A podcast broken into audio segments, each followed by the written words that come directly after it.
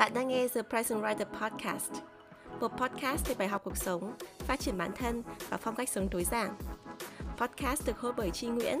tiến sĩ giáo dục tại Mỹ, blogger và tác giả một cuốn sách về chủ nghĩa tối giản. Nào, hãy cùng Chi lắng nghe, trải nghiệm và thay đổi cuộc sống. Xin chào tất cả mọi người, chào mừng bạn đã trở lại với The Present Writer Podcast. Mình là Chi Nguyễn. Ở trong tập podcast ngày hôm nay, mình sẽ kể lại cho các bạn câu chuyện lần đầu tiên mình gặp Jack Ma. Jack Ma, như nhiều người biết, là một thương nhân người Trung Quốc rất nổi tiếng. Bác ấy là người sáng lập nên Alibaba, một trang thương mại điện tử hàng đầu châu Á và được sánh ngang hàng, thậm chí được nhiều người còn nói là lớn hơn Amazon ở Mỹ. Câu chuyện mình gặp bác Jack Ma như thế nào và mình học được gì từ cái lần gặp gỡ với bác ấy thì chúng ta hãy cùng lắng nghe trong tập podcast này nhé.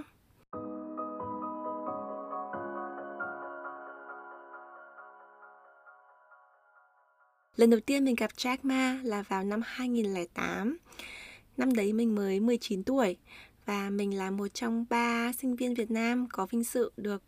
sang Peru dự hội nghị APEC.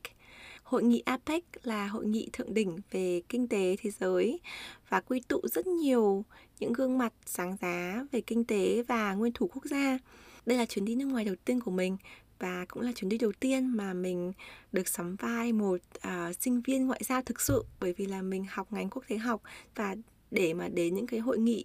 hàng đầu thế giới như thế này thực sự là một giấc mơ của mọi sinh viên học ngoại giao. Mình thực sự rất là trân trọng cái chuyến đi đấy và nó đã làm thay đổi cuộc đời mình mãi mãi.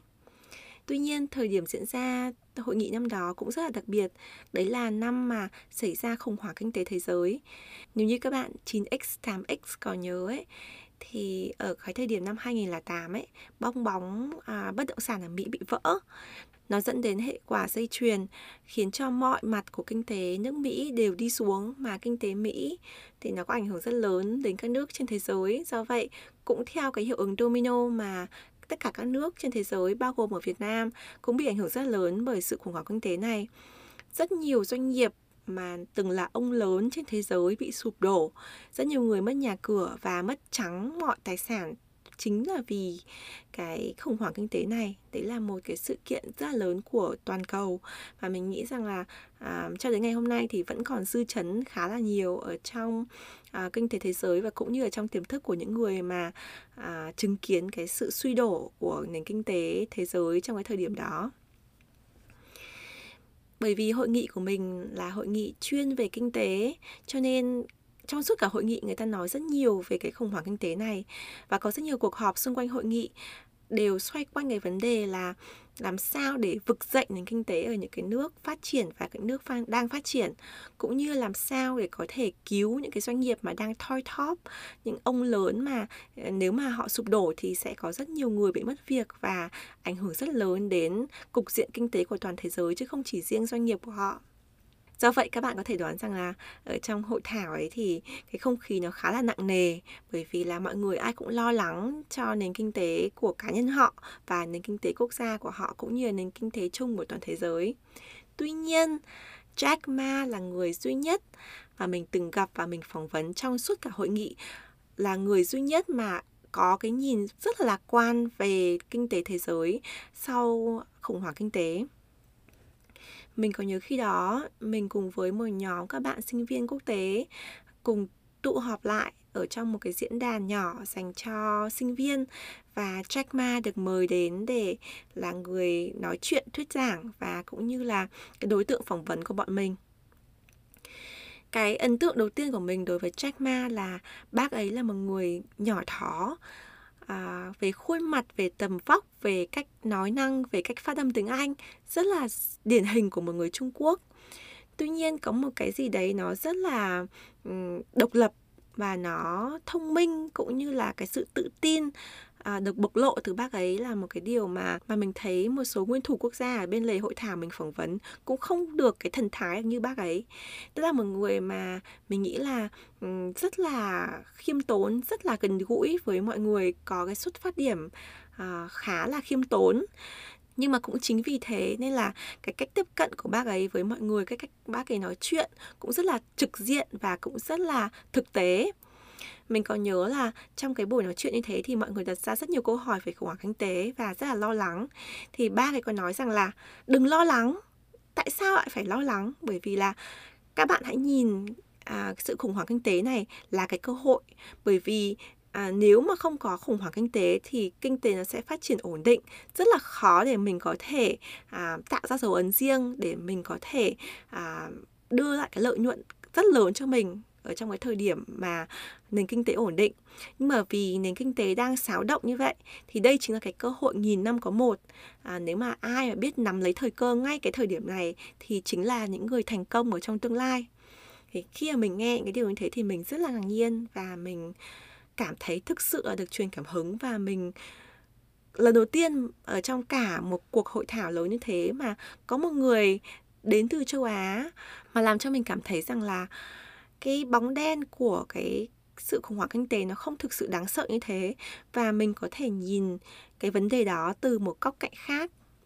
Tuy nhiên bởi vì thời điểm đó mình mới 19 tuổi, mình còn là một cô sinh viên còn đang sống cùng với bố mẹ, phụ thuộc vào kinh tế của bố mẹ và mình không biết gì về thị trường chứng khoán cũng như là đầu tư kinh doanh hay là uh, những cái khái niệm khác để mình có thể tận dụng cái lời uh, khuyên của bác ấy. Nếu mà mình biết những cái gì mình biết ngày hôm nay ấy, thì mình sẽ follow up với bác ấy mình sẽ hỏi thêm những câu hỏi là uh, theo bác thì cái kênh đầu tư như thế nào để có thể tận dụng cái thời điểm này? Bác nói về những người mà nhạy bén nắm lấy thời cơ thì cái cơ hội ấy là như thế nào và làm sao để một người trẻ như chúng cháu như tôi có thể uh, nắm lấy cái cơ hội mà bác nói là nghìn năm có một như vậy. Thì mình ước là cái thời điểm đấy mà mình có đủ dũng khí và cũng như đủ kiến thức để hỏi những câu hỏi ấy. Nhưng mà tất nhiên thời điểm đấy thì mình tất cả những cái gì mình có thể uh, lĩnh hội được là cảm hứng và uh, cái góc nhìn mới lạ về kinh tế thế giới. Vậy thôi. Nhưng mà ngày hôm nay 12 năm sau sự kiện mình gặp Jack Ma mình có thể khẳng định rằng là bác ấy hoàn toàn đúng. Rất nhiều người thất bại và xa sút đến đường cùng ở trong cái thời điểm mà khủng hoảng kinh tế năm 2008 năm 2009.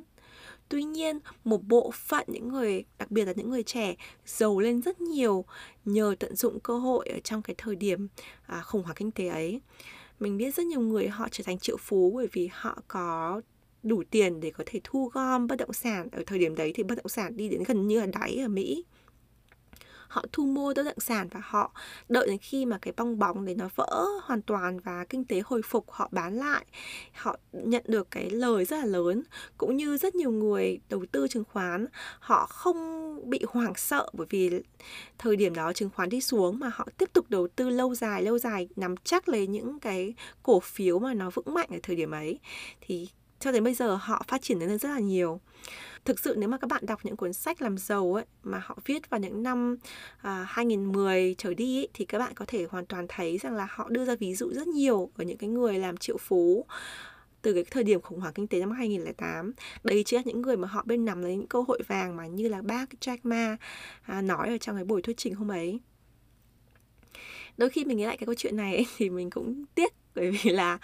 nếu mà mình biết những cái gì mình biết ngày hôm nay mình biết về đầu tư chứng khoán mình biết về à, bất động sản mình biết về tiết kiệm mình biết về những cái kênh đầu tư khác ngoài đồng lương ấy thì mình chắc chắn là đã hiểu lời khuyên của bác Jack Ma một cách sâu sắc hơn và mình biết đâu đã có thể đầu tư vào đâu đó để có được cái khoản tiền rất là lớn. Biết đâu ngày nay đã trở thành triệu phú rồi chứ không phải là ngồi đây để kể lại cái câu chuyện này trong podcast cho mọi người nữa nhưng mà mình nghĩ là ai cũng có thời điểm của mình. À, đôi khi thì mình phải nghe cái lời khuyên ấy nhưng mà phải đúng thời điểm thì mình có thể hành động được hợp lý. À, ví dụ như cái thời điểm mà mình gặp bác Jack Ma thì mình nghĩ rằng là mình biết lắng nghe bác ấy nhưng mà đấy không phải là thời điểm của mình thì cái cơ hội nó cũng sẽ qua. Cũng như là ừ, nếu các bạn quan tâm đến phim ảnh ấy thì các bạn biết rằng là có một bộ phim rất là hay à, của điện ảnh Mỹ có tên là Forrest Gump. À, nói về một anh chàng mà đầu óc hơi chậm phát triển một chút nhưng mà rất là tốt bụng và có thể lực tốt anh ấy đã vượt qua rất nhiều sóng gió trong cuộc sống của cá nhân mình cũng như là vượt qua rất nhiều cái giai đoạn lịch sử của nước Mỹ. Đây là một bộ phim rất là hay và nếu mà các bạn chưa cơ hội xem thì mình rất là khuyên nên xem phim này. Nhưng mà đối với các bạn nào mà đã xem phim rồi ấy thì hẳn các bạn còn nhớ rằng là khi Forrest và đồng sự của mình kiếm được một khoản tiền lớn nhờ phi vụ bán tôm ấy, thì Forrest không quan tâm đến tiền cho nên anh ấy về quê sống. Nhưng mà một ngày nào đấy anh ấy ra kiểm tra thư thì nhận được bức thư của đồng sự nói rằng là từ nay về sau chúng ta không phải bán tôm nữa bởi vì là tôi đã đầu tư để mua cổ phiếu của một cái công ty này rồi. Theo lời Forrest thì công ty đấy là một công ty à, bán hoa quả nào đấy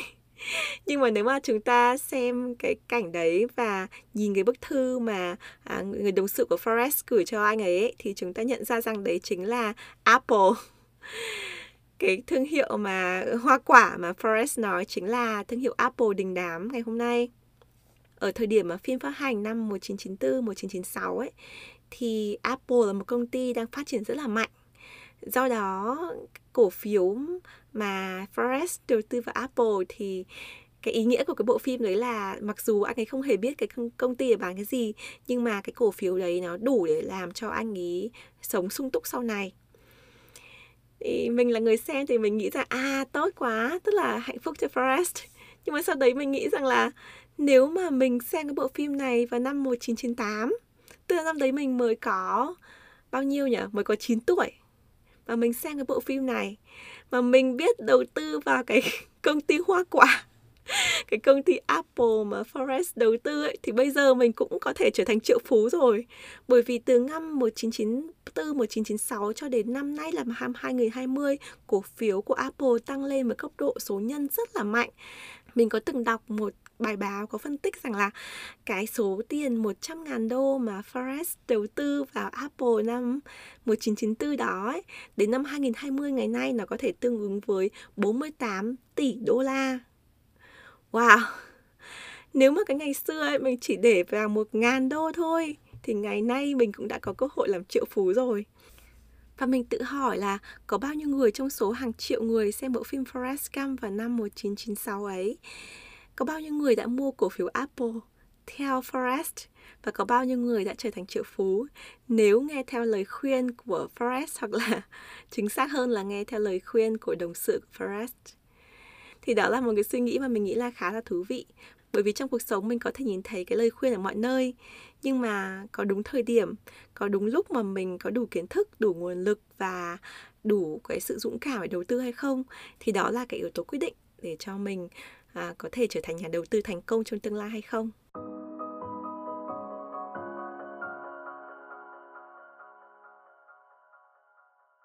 Sở dĩ mình muốn chia sẻ câu chuyện này với các bạn bởi vì là thời gian gần đây mình viết khá nhiều về đề tài tài chính cá nhân trên blog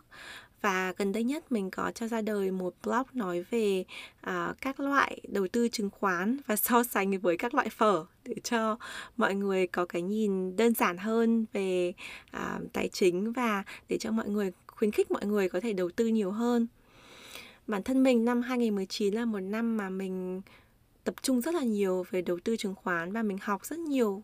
à, về cách đầu tư những cái cổ phiếu lâu dài như là index fund hay là ETF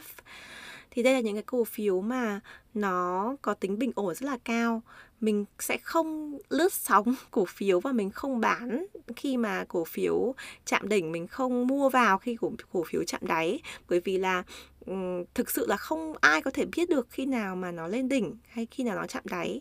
Nhưng mà phương pháp đầu tư vào chứng khoán ổn định lâu dài cho lại kép một cách tốt nhất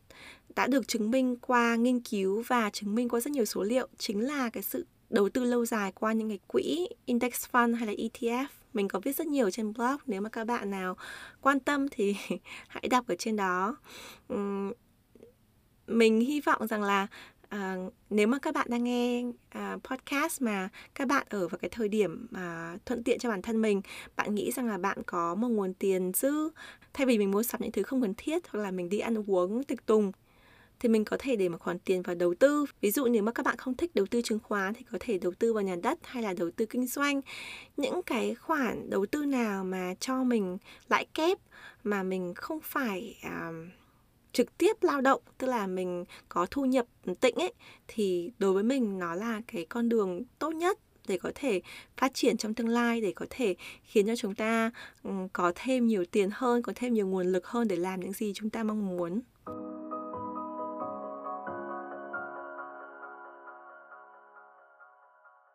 Cảm ơn các bạn lắng nghe The Present Writer Podcast ngày hôm nay. Mình hy vọng là tập podcast phần nào giúp cho các bạn có thêm một số ý tưởng về tận dụng cơ hội và tận dụng thời điểm đầu tư để có thể đưa bản thân mình phát triển hơn trong tương lai. À, bản thân mình thì mình thì không thể quay lại thời điểm 12 năm trước khi mà mình gặp bác Jack Ma để mình thay đổi vận mệnh của mình. Thì là mình có thể chia sẻ lại câu chuyện này để các bạn có thể thay đổi vận mệnh các bạn ngay từ bây giờ. Cảm ơn mọi người và hẹn gặp lại mọi người trong tập podcast tiếp theo. Bye!